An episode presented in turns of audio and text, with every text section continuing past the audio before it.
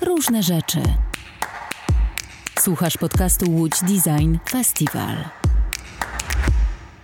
Dzień dobry, nazywam się Dawid Furkot i chciałbym Państwa zaprosić na kolejny odcinek podcastu Różne Rzeczy. Drodzy Państwo, tak się składa, że dzisiejszym planem na rozmowę jest mały seans spirytystyczny. Zachęciła mnie do tego nasza gościni, pisarka, DJ-ka, antropolożka kultury, obawiam się, że w nie tej kolejności, w każdym razie ducholożka, a wywoływać będziemy ducha dość szczególnego, heglowskiego ducha czasu i konsekwencje, jakie miał dla nas naszej wyobraźni. Dzień dobry, Olgo. Dzień dobry. Olgo, spotkaliśmy się tutaj, ponieważ jesteś powszechnie utożsamiana jako osoba, która jest specjalistką od transformacji, ale umówmy się, jest to już właściwie moment, o którym nie za bardzo jak mamy rozmawiać. Solpol był takim ostatnim łabędzim krzykiem, łabędzim śpiewem właściwie y, tych dyskusji o ta debata, która wielokrotnie toczyła się w różnych mediach, przetoczyła się po raz kolejny. Dowiedzieliśmy się tego, co wiemy, więc może czas najwyższy skończyć tą rozmowę. Z miłą chęcią.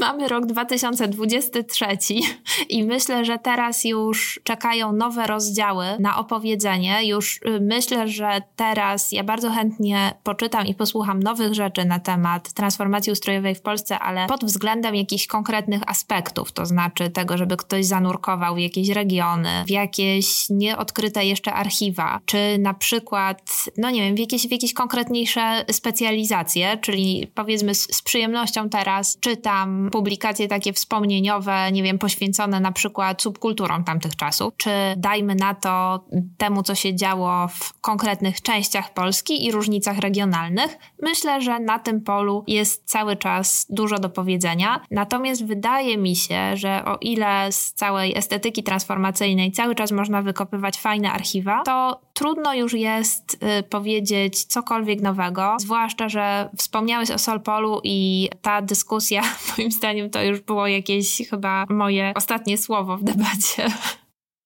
Y, na, na temat architektury, którą lubię, ale o której już dyskutować y, nie mam zamiaru, bo myślę, że już, już z mojej strony wszystko zostało powiedziane i teraz już niech inni się wypowiadają. I znacznie, znacznie ciekawszym i pociągającym tematem jest to, że trzeba jednak transformacja prowadzi w zamierzeniu dokądś, prawda? Natomiast my trochę żyjemy w takim przekonaniu, jakby ona nadal trwała, a myślę, że to już nie jest prawda i że przegapiamy teraźniejszość. Czyli osiągnęliśmy już swoją gombrowiczowską formę, ukonstytuowaliśmy się i nie chcemy tego dostrzec? Nie, nie, tak nie, tak nie chcę mówić. Tylko wydaje mi się, że jeżeli chodzi o, o pewien y, proces taki związany z przejściem ze świata PRL-u do świata Nowej Polski, to myślę, że on już został zakończony, już jesteśmy naprawdę na dobre w Nowej Polsce, która bywa różna i która sama w sobie też się zmienia, też nie jest jednolita. Nie jesteśmy już w Polsce powiedzmy z 2004 roku, no bo zaraz będziemy przecież obchodzić yy, okrągłą rocznicę wstąpienia do Unii. To jest y, zmiana rzeczywistościowa też, o której warto dyskutować, to znaczy czym Polska roku 2000 y, różniła się od Polski 2008, dajmy na to, i, i jak duże były mm, różnice, które pojawiły się na przykład w przestrzeni miasta czy w przestrzeni wsi w związku z tym. No właśnie. Słyniesz z tego, moja droga, albo przynajmniej twój Instagram, że lubisz sobie spacerować po mieście, szlajasz. Ja jesteśmy mm, na, w kanale miejskich szlajanek, więc bardzo chętnie wykorzystam twoją wędrowniczą pasję i trochę bym porozmawiał o tej przestrzeni, bo chodząc po niej, chodząc wytrwale, można dowiedzieć się wielu rzeczy. Na przykład obserwując kubaturę budynków. Nie wiem, czy zwróciłaś uwagę, ale rzeczą, która mocno mnie uderzyła, kiedy spoglądałem, szykując się tutaj do naszej audycji, to, że właściwie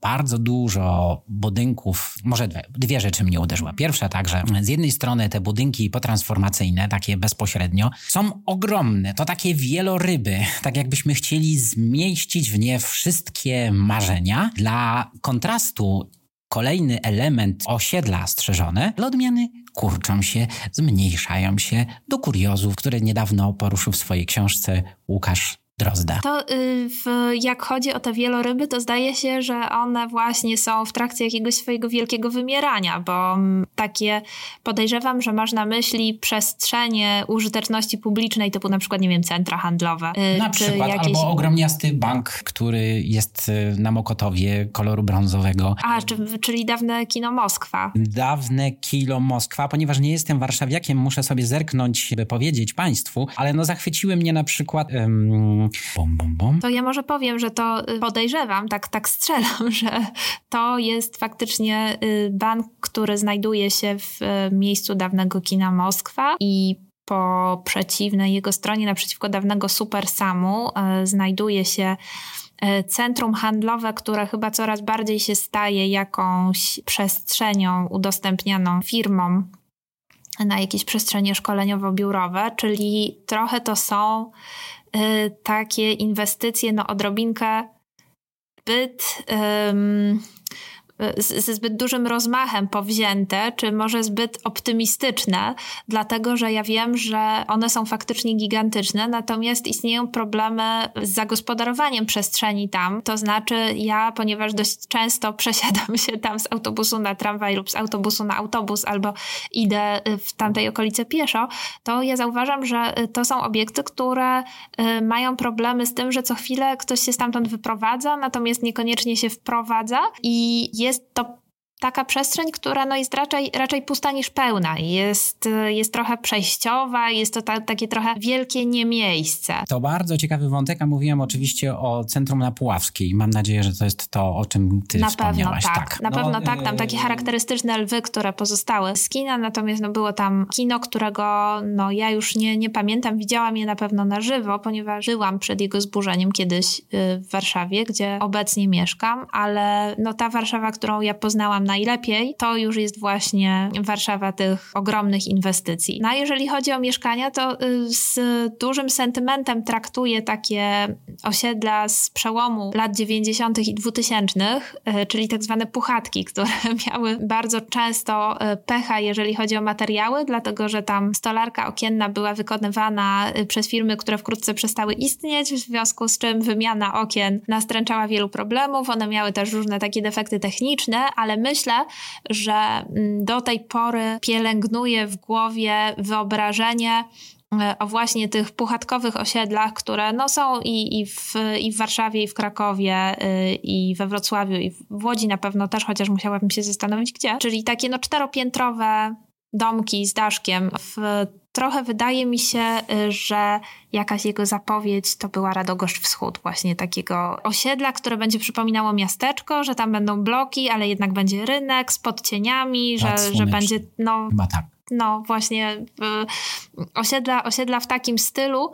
Y, Myślę, że one jakoś uosabiały marzenie o osiedlu bloków, ale na którym będzie się dało mieszkać kameralnie. Tylko chodziło mi o, wiesz co, zbudowanie pewnego kontrastu tutaj mhm. na roboczo czynionego na, naszą, na potrzeby naszej audycji. Kiedy wspominamy o ocieplaniu tej, y, ocieplaniu tej przestrzeni, zmniejszaniu kubatury, odnajdujemy w tym takie wątki pozytywne, tak? Mhm. To znaczy przywracamy przestrzeń człowiekowi, budujemy do jego skali, porzucamy te wielkie modernistyczne budynki. A mnie raczej chodziło o takie przeskalowanie, które jest motywowane, być może zapisane w tych budynkach. Nikt nie, oczywiście nie myślał, jakby pewien rodzaj wyobrażeń, które mamy, kiedy spoglądamy właśnie na to. No więc kiedy spoglądamy sobie na twoje puchatkowe osiedla, takie określmy roboczo dla naszej rozmowy, to widzę tam próbę odreagowania budownictwa z wielkiej płyty. Doświadczyliśmy jej wszyscy bardzo mocno. Było to doświadczenie, które też znalazło odzwierciedlenie w różnego rodzaju tekstach kultury, ale nie o tym, nie o tym, nie o tym. Wciąż zastanawia mnie jednak ogrom tej kubatury, takiej no właśnie wielorybowate kształty, które jakoś zupełnie mimowolnie zapisały nasze wyobrażenia o tym, czym jest bogactwo, czym jest sukces, czym jest y, potęga kapitalizmu, bo może właśnie tak należy popatrzeć. Kiedy mm, może tak należy popatrzeć, a może nie. Chodzi mi o to, że wspomniałaś o różnego rodzaju książkach i o tym, że właściwie potrzebujemy nowego spojrzenia i ja mam jedną ulubioną książkę, do której naprawdę bardzo lubię wracać, która niejako powinna być mottem, takim zawisz, zawieszonym pytaniem trochę. Mianowicie tytuł tej książki brzmi, czy jesteśmy wreszcie we własnym domu? Znaczy, jesteśmy we własnym domu, Donaty e, Rychlak-Leśniewskiej. I to jest książka, która mnie zachwyciła ze względu na to, że to, co było w niej niezwykłe, to to, że wy, udało się jej w określonych sformułowaniach wyskoczyć poza ten taki spolaryzowany y, język, który dominuje w debatach nad transformacją i z takim leciutkim uniesieniem z lotu ptaka. Spojrzeć na to wszystko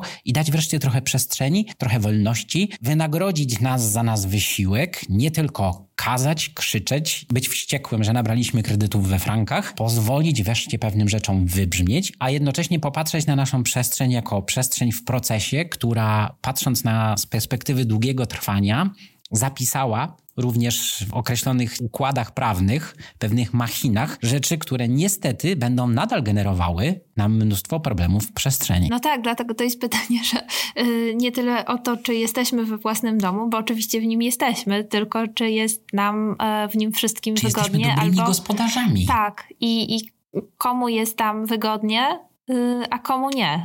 No oczywiście te puchatkowe osiedla, o których wspominałam, to ja takie trzymam w pamięci jako przebłysk jakiejś udanej realizacji, w której potrzeby spotkały się z formą. Że nawet jeżeli to technicznie bywało y, mocno niedoskonałe, to wydaje mi się, że to był jeden z tych rzadkich przypadków, kiedy faktycznie i mieszkańcy, i autorzy tych założeń mieli mniej więcej to samo na myśli. To są te rzadkie momenty, bo myślę, że y, trop, na który być może ty chcesz wskazać, to jest to, że bardzo często coś jest albo za duże, albo za małe i z tego wynikają różnego rodzaju kłopoty. Tak, ale to nawet nie chodzi tylko o indywidualną skalę, tylko te budynki nieco za duże i te budynki zdecydowanie za małe, to kwestia określonych, po pierwsze, wyobrażeń o tym, czym jest spełnienie w życiu, a po drugie, no właśnie pewnych procesów.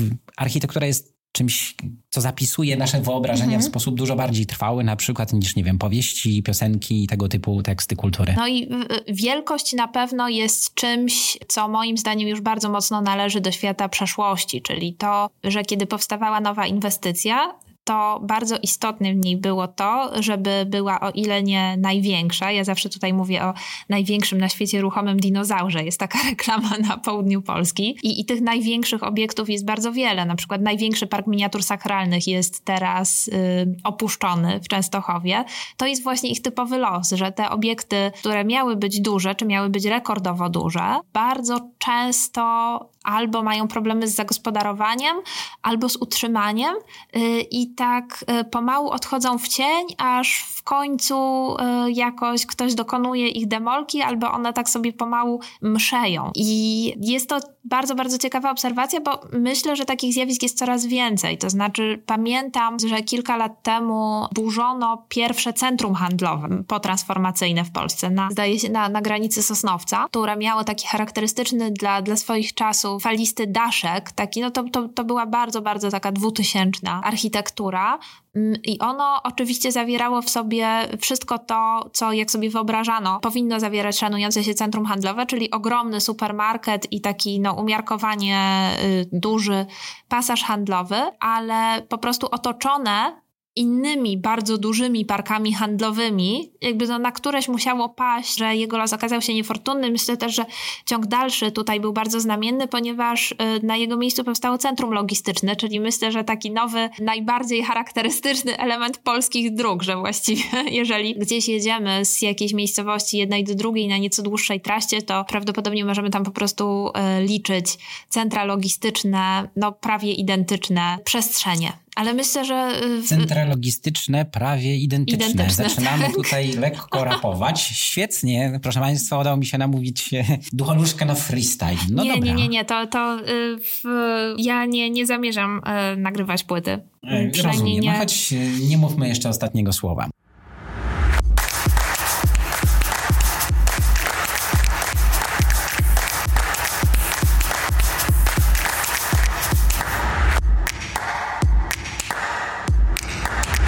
Ale e, dobrze, słuchaj, no to w, skoro bawimy się w takie mhm. wyliczanki, e, to co byśmy umieścili w tej transformacja Next Generation?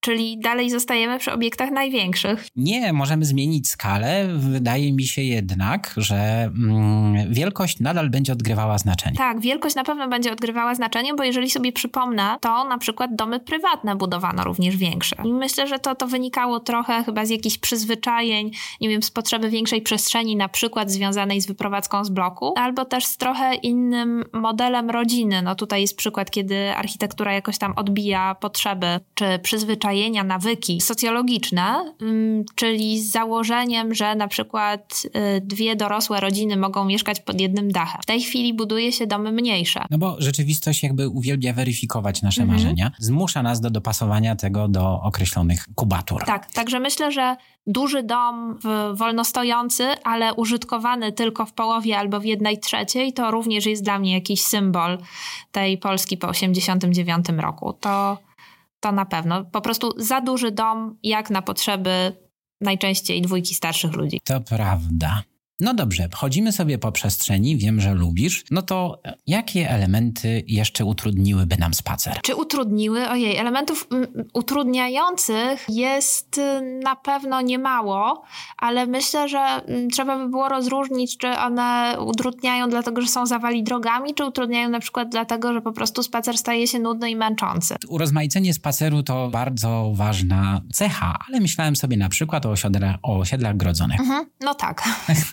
E, to nie, nie tylko osiedla grodzone, ale chyba w ogóle jakieś takie też e, ogrodzenia wyrastające znikąd i właściwie nie wiadomo czemu służące. To myślę, że, że to jest taki element, do którego się staram przyzwyczaić, a, a trudno mi jest. No bo być może właśnie tak jest, że trudno nam jest w ogóle, tak? E... Tak, tak, tak. Jakaś, że logika przestrzeni jest zagadkowa. To myślę, że, że to jest zjawisko, z którym na pewno jakoś trzeba się liczyć, chodząc po tej potransformacyjnej Polsce, chociaż oczywiście te tak zwane desire lines, takie ścieżki na pałę.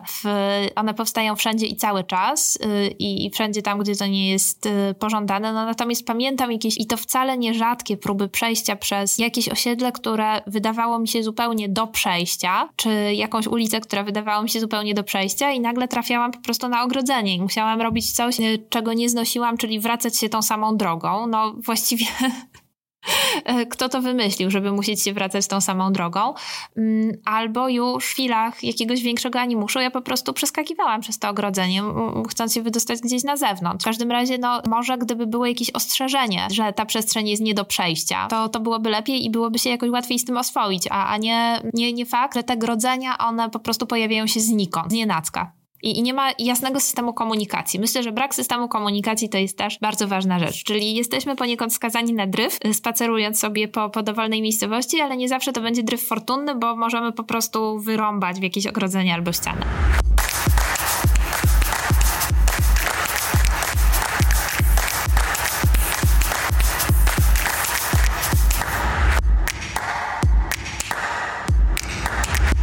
Wspomniałaś o bardzo ciekawym aspekcie, o logice przestrzeni. Mhm. Polska logika przestrzeni jest naprawdę wyjątkowa i bardzo mocno jej doświadczam. Zresztą pozwolę sobie tutaj na osobisty wtręt. E, mój cykl zatytułowany Message niejako trochę dotyczył tego fragmentu. Mianowicie głęboko byłem zadziwiony faktem, że z jednej strony mamy miejsca, w których mamy niewyobrażalne natężenie reklam, a z drugiej strony zaraz obok tego były kamery, które to monitorowały. Więc z jednej strony absolutna kontrola, a z drugiej przestrzeń pozbawiona jakiejkolwiek logiki, sensu i uporządkowania. Ale pociągnijmy ten wątek nieco szerzej i gdybyśmy mieli poczynić, jesteśmy w gabinecie rentgenowskim. Olga Drenda ogląda zdjęcie. Cóż mogłaby powiedzieć, spoglądając na zdjęcia rentgenowskie polskiej przestrzeni? Ojej, zdjęcia rentgenowskie, czyli yy, żebyśmy zobaczyli zawartość jakichś różnych obiektów, tak? Yy, no, bo bardziej tutaj chodziło mi o to, że tak możemy poczynić pewną diagnozę. Tak możesz ją właśnie w tej chwili jakby postawić, spoglądając i właśnie mówiliśmy o tej logice przestrzeni i tak sobie pomyślałem, spacerujesz bardzo intensywnie, to jest twoje namacalne doświadczenie, jesteś antropologiem kulturowym, o to właśnie też między innymi trochę pytam, jak ten rodzaj wyobraźni pozwala ci skanować tą przestrzeń przestrzeń i cóż z tego skanowania się dowiadujemy?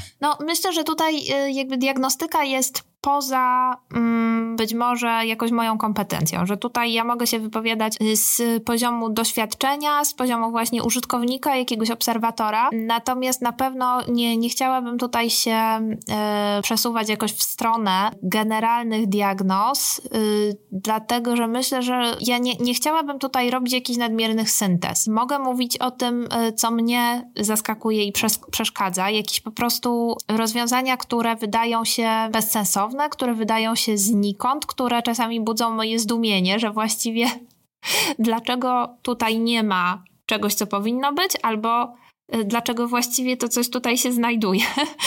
I jakieś moje próby czasami dokopania się do właściwej odpowiedzi, no y, y, bywa, że i mnie jakoś wpędzają w głęboką frustrację. Czy za każdym razem, kiedy dowiaduję się o jakiejś różnicy między zamierzeniami a realizacją jakiegoś projektu, no myślę, że takim moim hobby czasami jest też śledzenie pochopnych inwestycji. No myślę, myślę że na pewno jest to doświadczenie przestrzeni w Polsce, ono bywa czasem frustrującą, ale czasem ciekawą grą terenową, to znaczy taką, w której po prostu nagle znikąd można trafić na coś, czego się nie spodziewamy i, i co wpędzi nas w jakieś kompletne y, osłupienie. No na przykład spacerujemy sobie polem kapusty i nagle mamy osiedle. No na przykład. Domków jednorodzinnych. Tak. No tak. I jakby mm, z jednej strony to znikąd, z drugiej strony mamy zapisane w układach przestrzennych pewne regulacje prawne. Myślę sobie tutaj o urbanistyce łanowej, Termin bierze się oczywiście, jak Państwo wiedzą, albo i nie, ze sposobu uprawy roli. Na długich pasach było łatwiej uprawiać, znaczy konie mogły sobie jakby wędrować, nie musiały zawracać zbyt często. No i takie piękne pasy stały się potem podstawą do tego, żeby... Mhm. No tak, ja myślę, że użytkownik takiego osiedla raczej myśli yy, o tym, skupia się na tym, co znajduje się wewnątrz jego domu, bo myślę, że to, to są takie przypadki, kiedy ktoś naprawdę cieszy się, że ma gdzie mieszkać. W związku z czym jakość no myślę, że ta radość na ten jest trochę większa niż cieszy się, że ma gdzieś trochę trochę mieszkać. No tak, ale y, powiem, powiem szczerze, jako, jako osoba, która y, mieszkała i na terenie miejskim, i na terenie wiejskim, to znam bardzo dobrze wszelkie bolączki związane byciem daleko od jakichś takich, nie wiem, podstawowych źródeł aprowizacji, typu najbliższy sklep spożywczy, albo nie wiem, jakiś serwis, albo dojazd gdziekolwiek bez samochodu. Dlatego myślę, że ja staram się bardzo wczuć w, w pozycję kogoś, kto skupia się na tym, żeby po prostu urządzić sobie najładniej dom, który być może jest po prostu w środku niczego i dookoła jest, jest tylko kapusta i trzeba do niego dojeżdżać, po prostu klnąc, na czym świat stoi każdego dnia, ale przynajmniej w środku jest ładnie i przytulnie.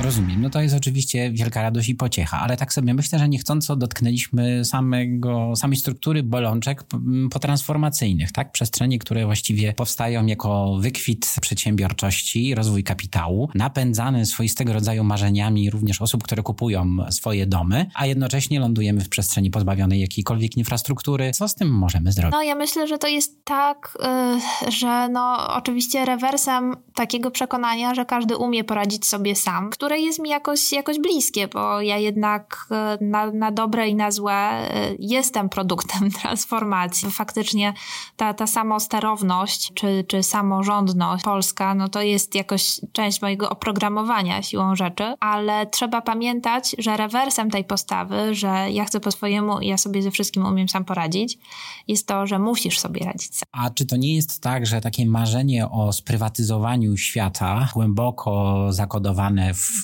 marzeniach transformacyjnych rodzi nam różnego rodzaju bolączki, no bo właśnie kiedy wspominałem o tym, że jesteśmy właśnie we własnym, wreszcie we własnym domu, no to nie da się wszystkiego sprywatyzować. O tak bym powiedział. No tak, albo w, też y, myślę, że wychodząc z takiego przekonania, że każdy samodzielnie robi sobie najle- y, radzi sobie najlepiej, y, zapominamy o tym, że ktoś nawet blisko nas, inny obywatel może mieć zupełnie przeciwne potrzeby. W momencie, kiedy jednak postrzegamy się jako takie osobne wyspy, to negocjacja bywa bardzo trudna, czy, czy wypracowanie jakiegoś kompromisowego stanowiska. To jest y, bardzo ważna kwestia i mam wrażenie, że będzie trzeba się nią zająć w kolejnej nadchodzącej audycji. Mam nadzieję, znaczy mam na myśli tutaj wspólnotę, więc nie będę cię o to odpytywał, ale sprawa jest niełatwa. Ale pozwól, że skoro trzymamy się pewnego abstrakcyjnego słownika form, to gdybyśmy mieli popatrzeć na nadchodzącą transformację, to znaczy na nienadchodzącą transformację, na transformację, której doświadczyliśmy w kategoriach czystości i porządku. Gdybyś miała oczywiście popatrzeć na przestrzeń i to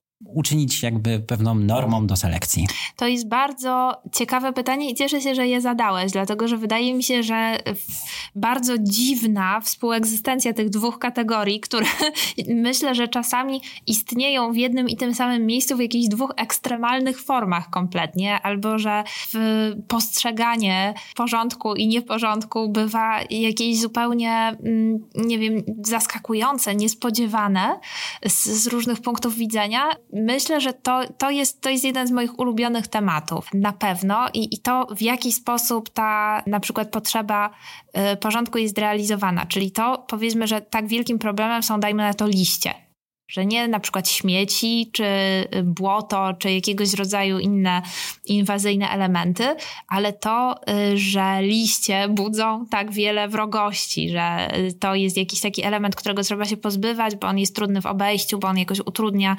niektórym ludziom życie, bo powiedzmy na przykład, nie wiem, spada na szybę samochodu liść. Jakoś to mm, zorientowanie y, czy skojarzenie liści z nieporządkiem y, to jest y, jedna z rzeczy, które mnie bardzo fascynują, czy na przykład zjawisko jakiejś wojny zorientowanej wokół psich kup. To jest kolejna rzecz. Podczas kiedy, że, że to są jakby takie wyspowe boje o czystość przestrzeni, czy, czy postrzeganie tego, że, że coś ją w jakiś sposób zanieczyszcza, podczas kiedy jednocześnie y, jest bardzo dużo czy bałaganu, czy jakiegoś innego rodzaju rozgardiaszu w, w innych miejscach, tylko że to jakoś nie, nie przykuwa uwagi. Czyli na przykład, to nie wiem, to są jakieś śmieci pospożywcze, porozrzucane w, w różnych miejscach, czy tam, nie wiem, wrzucane do wody, y, czy śmieci przerzucane przez ogrodzenia, czy wyrzucane do lasu, to to myślę, że to nie, nie budzi aż tak dużej wrogości, jak na przykład te wszystkie wojny sąsiedzkie, które być może są, nie wiem, przeniesieniem konfliktu z jakiegoś innego pola, ale no ogniskują się wokół kupy albo wokół liścia. Więc no. dlaczego akurat te tematy, a nie inne i dlaczego po prostu pod tym względem musi być porządek i, i dlaczego na przykład y, trzeba sprzątać liście, a nie dajmy na to małpki.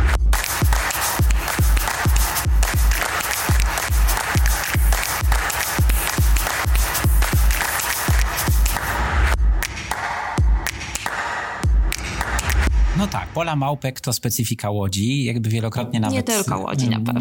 Tak, no temat y, bardzo ciekawy, ale też generalnie może nie tyle musi być przedmiotem naszej uwagi, co może służb porządkowych, ale właściwie jak się nad tym zastanowić, to taką rzeczą, która mnie osobiście mocno uderza, jeśli spaceruję po łódzkiej przestrzeni, to udało nam się bardzo fajnie niektóre miejsca zrewitalizować. Mhm. Ale mam takie wrażenie, że zapomnieliśmy, że istnieje taki zawód jak dozorca, bo z jednej strony oczywiście wszyscy powinniśmy dbać o przestrzeń, nie rzucać papierków, nie śmiecić, ale z drugiej strony w wielu miejscach, w których byłem na świecie, jest zatrudniona całkiem niezła e, liczba e, ludzi, którzy na bieżąco sprawiają, że ta przestrzeń sprawia wrażenie czystej. Wydaje mi się, że to jest, to jest, to jest klucz y, do rozwiązania problemu. To znaczy to faktycznie, która miejscowość, czy która dzielnica, czy które osiedle po prostu nie oszczędza na zatrudnianiu ekip sprzątających. No, no dobra, to to mamy taki tak. pytanie, odpowiedź padło, pojawiło się. No dobrze, a popatrzmy sobie raz jeszcze wróćmy do kategorii porządku i nieporządku rozmawialiśmy o mieszkaniach, no to popatrzmy na te kubatury związane na przykład z przestrzeniami e, na wynajem. Była taka książka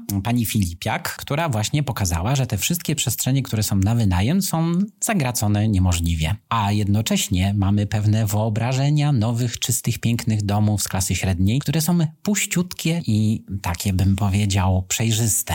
Ja myślę, że teraz już będziemy mieli e, do czynienia z zupełnie nową kategorią mieszkań na wynajem, to znaczy, że to nie będzie, słyszę o zagraconym mieszkaniu, to wyobrażam sobie po prostu, nie wiem, mieszkanie kogoś, kto wyprowadził się gdzie indziej i udostępnia swoje stare mieszkanie rodzinne na przykład, jeszcze z jakimiś pamiątkami po babci. Czy e, takie mieszkania, w których dawno, dawno temu zdarzało mi się bywać, y, czyli takie, które właściciel udostępniał studentom, ale w którym zawsze był jeden tajemniczy pokój, do którego nie wolno wchodzić, ponieważ znajduje się w nim cały pozostały dobytek. Więc myślę, że to coraz bardziej należy do przeszłości i do takiego świata, no już powiedzmy, nie wiem, sprzed 10 lat albo, albo i więcej. No a teraz myślę, że ten rynek wynajmu będzie w coraz większym stopniu należał do takich no, zawodowych inwestorów, którzy przystosowują mieszkania do wynajmu. Często to o tym, o tym się dużo czyta, że je dzielą na bardzo małe kawałeczki i te przestrzenie są bardzo ujednolicone. To znaczy właściwie trudno tutaj powiedzieć, czy to wygląda bardziej jak przestrzeń mieszkalna, czy bardziej jak taka przestrzeń użytkowa, typu jakieś mini motele znane z Europy Zachodniej, czy zaplecze stacji benzynowej, czy salon kosmetyczny. To wszystko wygląda bardzo podobnie do siebie i to jest bardzo zastanawiająca rzecz, właściwie tutaj te granice y, między przestrzenią użytkową a przestrzenią do mieszkania też są bardzo płynne i one są bardzo sterylne. Podejrzewam, że są też obwarowane wieloma warunkami dotyczącymi tego, że nie można tej przestrzeni zakłócać, na przykład przy pomocy dziecka albo psa. Przy pomocy dziecka albo psa.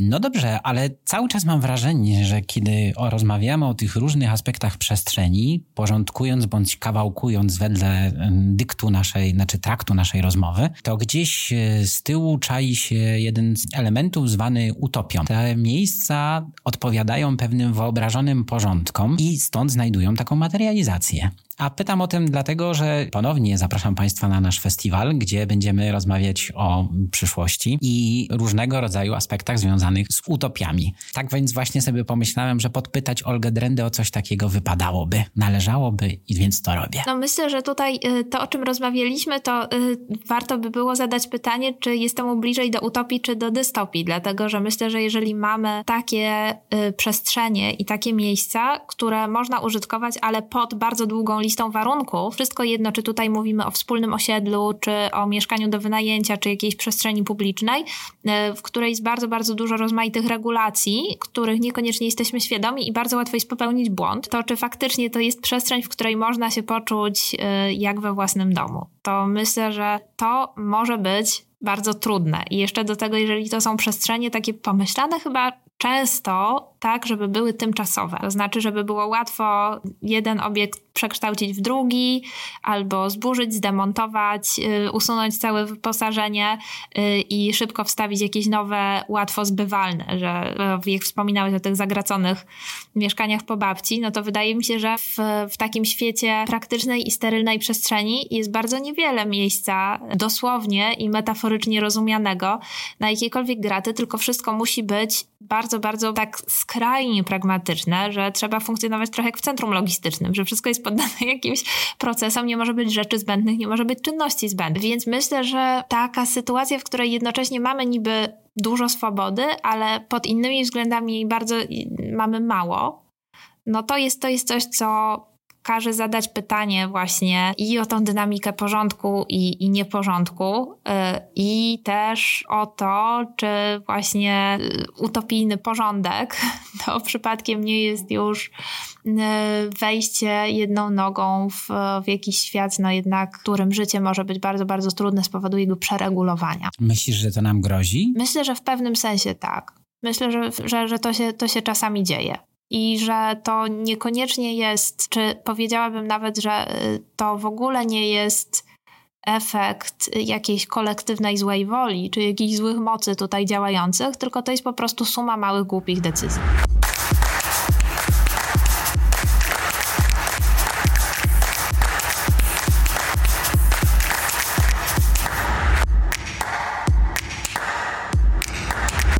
Właściwie nie wiem, jak na to odpowiedzieć. To znaczy, z jednej strony tak sobie mm, dokonuję właśnie takiego szybkiego przeglądu naszej rozmowy i tak mm, widzę tutaj dwa nurty. Po pierwsze, nie wiem, czy to było dobrze, dostatecznie mocno wybrzmiało, ale mam takie wrażenie, że próbowałem dotykać takiej skali, bym powiedział, długiego trwania, różnych procesów, które już zapisały się w przestrzeni i jak wspomniałem już nieco wcześniej, zostaną z nami nieco dłużej. A z drugiej strony ty troszkę też ze względu na specyfikę swojej wrażliwości powracasz do takich mikrohistorii, o tak bym powiedział. Mhm. Rolą państwa będzie ocenić, które podejście będzie trafne, ale też mi się wydaje, że może właśnie spotkanie w pół drogi, to czego wszyscy potrzebujemy jako pewna wyobrażona wspólnota, potransformacyjna wspólnota, może dałaby nam szansę na nowe spojrzenie. Kiedy wspomniałaś o sumie głupich decyzji, to miałem takie skojarzenie fragmentem Twojej książki, gdzie wspomniałaś o okresie transformacyjnym jako taki prazupie, z którego wyłania się kształt. I tak sobie pomyślałem, że skoro zmierzamy ku liniom prostym, skoro zmierzamy ku liniom prostym i rzeczywistości nieco bardziej ukształtowanej, znormalizowanej, która spełnia jakieś nasze wymagania, to gdzie Twoja wyobraźnia znajduje chwilę wytchnienia? No bo wędrujesz po miejscach wielu. Raporty z tego znajdujemy na Twoim Instagramie, czasem zapisane w e, tekstach naukowych, czasem zapisane w e, swobodnych opisach wędrówek w różnych periodykach. Więc e, opowiedz może trochę więcej, czy powiedz nam troszkę więcej, czy jesteśmy już skazani tylko na nudę i um, tańce wokół linii prostej. Wydaje mi się i taką obserwacją, którą, no, pod którą się muszę podpisać z pewnym smutkiem, jest zjawisko, które chciałabym, po które chciałabym odesłać trochę do takiego projektu fotograficznego Archiwum Transformacji Marcina Chomickiego, który fotografował przez długi czas zakątki y, chyba tylko Warszawy i to takie no, przestrzenie właściwie nie, nieciekawe, czyli anonimowe, jakieś, nie wiem, powiedzmy, fragmenty trawnika, czy jakiś chodnik, przejście podziemne. I y, myślę, że dopóki nie widzimy tego w jakimś dużym podsumowaniu, że, że nie, nie, nie mamy faktycznie obszarnego archiwum zdjęć pokazujące, mm, pokazującego nam zjawiska już właściwie nieistniejące, to nie uświadamiamy sobie tego, że bardzo, bardzo brakuje teraz, nie wiem na ile w jakimś powszechnym doświadczeniu, ale mnie osobiście, takiej przestrzeni, która jest może nieużytkowa i jest trochę niczyja. To znaczy takiego zakątka, który może być użytkowany w sposób dowolny, bo myślę, że trudno mi jest sobie wyobrazić jednak najsmutniejszy scenariusz y, niż poszukiwanie wytchnienia w miejscach z góry zaplanowanych do poszukiwania wytchnienia. Czyli słowy, jeżeli chcesz zieleni, idź sobie wyłącznie do parku, a nie na przykład y, usiąść sobie na jakimś y, małym kawałku trawnika przed swoim własnym blokiem, czy Czy jeżeli, jeżeli chcesz odpocząć, idź do właśnie miejsca przeznaczonego do odpoczynku, a nie odpoczywaj sobie tam, gdzie nie wolno. Ja myślę, że jednak zawsze jakąś, jakąś ulgę daje mi y, użytkowanie czegoś niezgodnie z przepisem, bo myślę, że może tutaj się przyznaję do, do jakiejś swojej osobistej fobii, ale przeregulowanie jest dla mnie no, jakimś y, po prostu tą sceną z 12 prac Asterixa, gdzie Asterix się znajduje w domu, który czyni szalonym i, i myślę, że to jest, to jest jakaś moja wizja koszmaru. E, więc jak zaczęliśmy od tych ogrodzeń, od których po prostu idziemy i się ciągle odbijamy, dlatego że po prostu nikt, nikt, nam nie powiedział, że to jest ślepa uliczka, to myślę, że możemy to sobie zaprojektować na y, większą przestrzeń, y, że po prostu tutaj nie można robić tego, tego i tego, ale można robić tylko to, to i to. I, i zawsze jakoś obserwuję z dużym zainteresowaniem takie przykłady, kiedy jakiś obiekt jest użytkowany niezgodnie z planem, ale jakoś samorodnie tworzy się ta jego użytkowość i na przykład bardzo mnie zainteresowało to, jak późno wielu jakichś analityków i obserwatorów zdało sobie sprawę z tego, że młodzież lubi przebywać w centrach handlowych, ponieważ tam się dużo dzieje i to jest właśnie jakby skupiona, skupiona przestrzeń pełna atrakcji, natomiast z góry zaplanowane przestrzenie służące do tego, żeby były atrakcyjne, one takiej roli nie pełnią, dlatego że po prostu jakby tam jest ta przepisowość. A właśnie tak, takie, takie pole swobody wyboru okazuje się, że jest w centrum handlowym do którego nie przychodzą na zakupy, tylko po to, żeby pobyć sobie razem i, i żeby po prostu, nie wiem, poszwędać się i pogadać i, i nie wiem, poszpanować ubraniami. Więc myślę, że interesują mnie takie przykłady i, i zaskakująco również dla samej siebie zdarza mi się odpoczywać w centrach handlowych. Nie tych największych, bo tych największych już chyba, chyba nie ma albo bywa, że, że zostają jakoś tam zamykane, jeżeli akurat nie są połączone z jakimś dużym dworcem. To krakowska plaza właśnie niedawno, która była dość relaksująca, no ale doczekała się e, wyburzenia koniec końców. Więc, więc myślę, że, że faktycznie takie ziemie niczyje, e, których znikanie opisywał Marcin Chomicki, E, bardzo lubiłam takie miejsca y, trochę, trochę bezcelowe, właśnie takie, takie, w których y, nie do końca coś jest, albo nie są jeszcze zabudowane, albo nikt nie ma na nie pomysłu do końca. To, to zawsze lubiłam, a jest, jest tego coraz mniej, dlatego że, że wydaje mi się, że jednak taka bezwzględna pragmatyka się, się wkrada y, jednak coraz bardziej w nasze codzienne doświadczenie, no ale myślę, że każdy radzi sobie z tym, co ma, takimi środkami, jakie ma. Więc myślę, że z tych przestrzeni, które już istnieją, no to prawdopodobnie wykiełkują jakieś nowe sposoby użytkowania i, i myślę, że właśnie te, te, te centra handlowe to jest coś, co nawet ku mojemu własnemu zaskoczeniu okazało się mieć potencjał znacznie inny niż yy, sądziłam. To znaczy, pamiętam, że kiedy one powstawały, to wyklinano na nie jako takie miejsce bezmyślnego spędzania czasu. Natomiast okazały się miejscem wspólnotowym.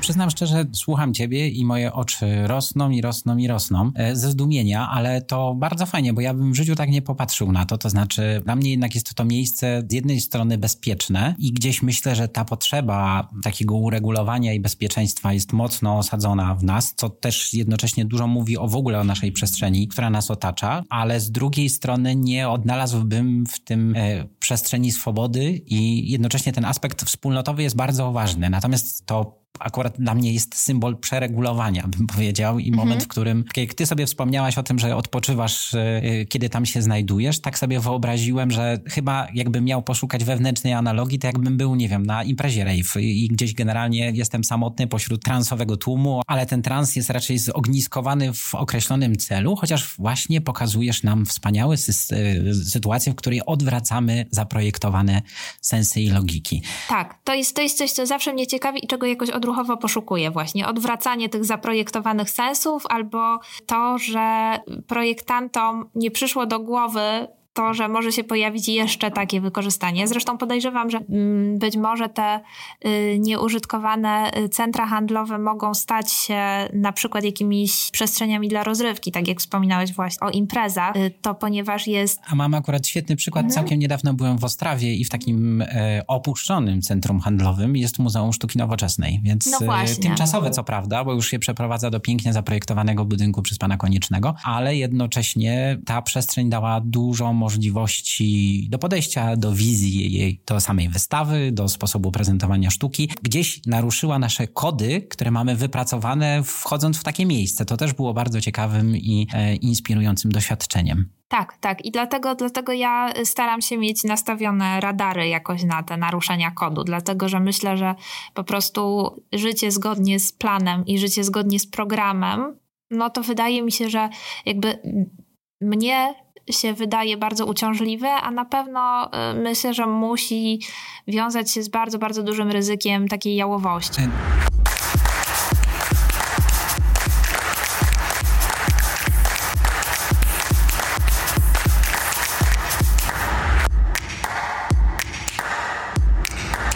Olgo, Olgo, ale tak rozmawiamy o tych rzeczach związanych ze spacerowaniem po przestrzeni, poruszamy się w świecie dyskursów, a ja bym tutaj bardzo chętnie zapytał Cię o to, co jest Twoim ulubionym elementem, kiedy wędrujesz, na co no, szczególnie zwracasz uwagę? Dla mnie bardzo ważne jest to, że wspomniałam już jakoś wcześniej w trakcie naszej rozmowy, że bardzo nie lubię się wracać i iść dwa razy tą samą drogą. Ja bardzo nie lubię powtarzalności. Myślę, że to jest jakaś moja zmora, dlatego też tak e, zrzymam się na to przeregulowanie i jednolitość, bo myślę, myślę, że dla mnie jakaś jednostajność, powtarzalność to jest jakaś po prostu, nie wiem, e, jakość złowroga. I dlatego e, zawsze się staram jakoś, e, nawet musząc iść znaną mi drogą dokąd, staram się ją sobie urozmaicić, nie wiem, przejść drugą stroną drogi, stosować te wszystkie jakieś takie sytuacjonistyczne strategie, triki, próbując zmienić spacer w dryf. Myślę, że dla mnie absolutnie najgorszym scenariuszem jest przejście z punktu A do punktu B. Pamiętam, że to jedno z najmniej przyjemnych doświadczeń, jakie pamiętam w moim życiu, to była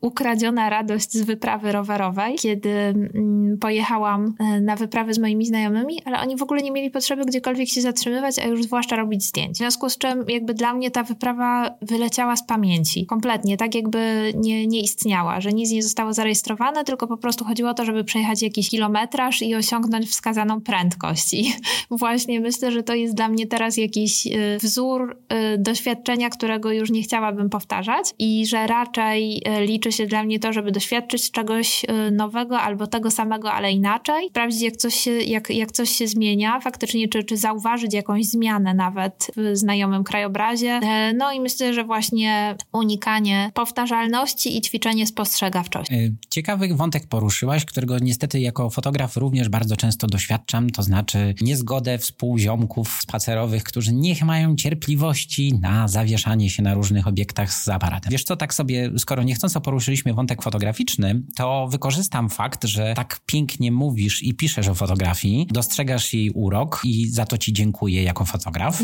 Dziękuję e, bardzo. Bo wiesz, pisanie o zdjęciach ma czasami taki niebezpieczny urok e, powtarzania tego, co widzimy na obrazku. Jest mhm. to zdradliwa droga. E, bardzo wiele osób piszących o fotografii, mam wrażenie, próbuje nam serwować tego typu danie i no ono tak, się rzadko trochę, kiedy udaje, tak, tak naprawdę. że to jest taka trochę jakby audiodeskrypcja. Myślę, że jest, jest, jest istotne, ale no y, nie dla kogoś, kto jednak tę fotografię widzi bezpośrednio, prawda? To prawda, ale to w takim wypadku zapytałbym cię o pewną, skoro mówimy o pamięci, mówimy o e, pamięci transformacji, to chciałbym ci zaproponować takie podejście do fotografii, kiedy mówiliśmy na przykład o nietypowym używaniu centrów handlowych, albo może inaczej, nie tyle nietypowym, co nieprzewidzianym e, w scenariuszach użycia, no to gdybyśmy e, zastanowili się nad aktem fotografowania jako niepamiętania, mhm. ponieważ gdzieś mam wrażenie, że mocno w nas jest kulturowo wyćwiczone wyobrażanie sobie jako fotografowaniu na utrwalaniu chwili. A gdyby trochę popatrzeć na to z odmiennej strony, to znaczy mamy tak dużo bodźców, mamy tak dużo elementów, które musimy oswoić, jakby, a jesteśmy ludźmi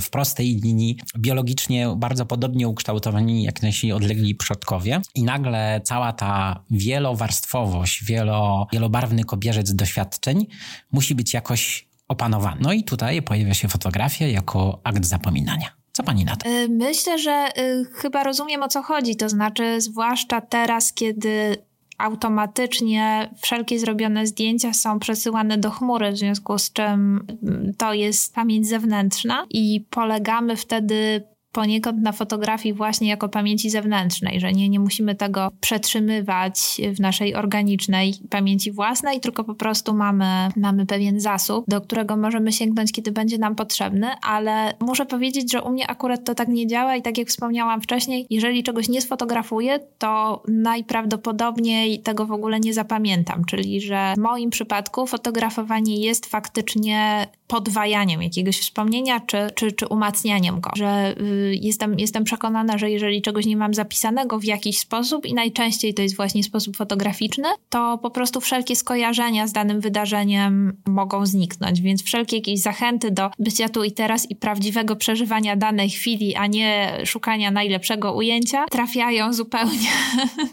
kulą w płot, dlatego że ja po prostu no nie, nie przeżyję tego przeżycia i od razu um, o nim zapomnę.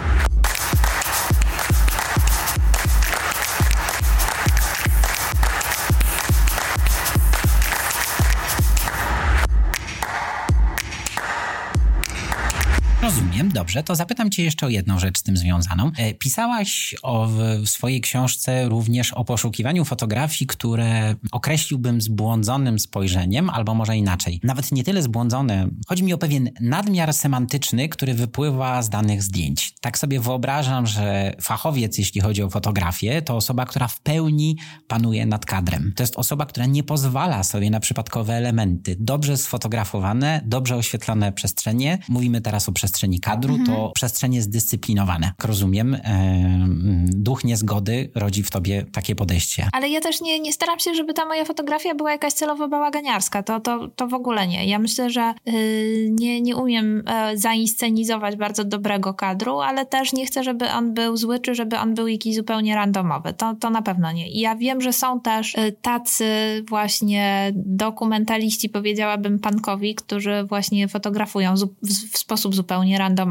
dlatego że zależy im na tym, żeby to, co widzimy, było jak najbliższe temu, co też widzimy i doświadczamy gołym okiem. Takim faktycznie wycinkiem, kiedy oko pada na coś przypadkowego, a nie zastanawia się, nad tym, czy coś ładnie wygląda, no natomiast ja jednak lubię wyciągnąć sobie coś, co jakoś tam przyciąga moją uwagę i, i wygląda, choć no też, też nie, nie jestem inscenizatorką na pewno. To wiem, ale tutaj raczej myślałem o twoim odczytaniu fotografii z książki, o której mhm. wspomniałaś i o tym, kiedy właśnie wyszukiwałaś zdjęcia, które e, zawierały ten nadmiar informacji, a może nieintencjonalne e, informacje zawarte w... Tak, o tak, tak, to, to, to zdecydowanie i y, myślę też, że często to jest jedyne, co mamy. To znaczy, w, zdarza mi się to trafiać na takie elementy wyjątkowo często, kiedy prowadzę moją stronę Duchologia i okazuje się, że faktycznie na jakimś zdjęciu, które miało przedstawiać coś innego, czyli na przykład, no nie wiem, jakieś wydarzenie publiczne, czy jakieś, nie wiem, scenkę uliczną e, z danego miasta, powiedzmy w roku 1986, e, nagle okazuje się, że ktoś odkrywa tam twojego wujka. Więc e, w, w tym momencie mm, jakieś zdjęcie anonimowe, czy takie, które które ma przedstawić jakąś tam dokumentalną winietkę z życia, staje się zdjęciem osobistym.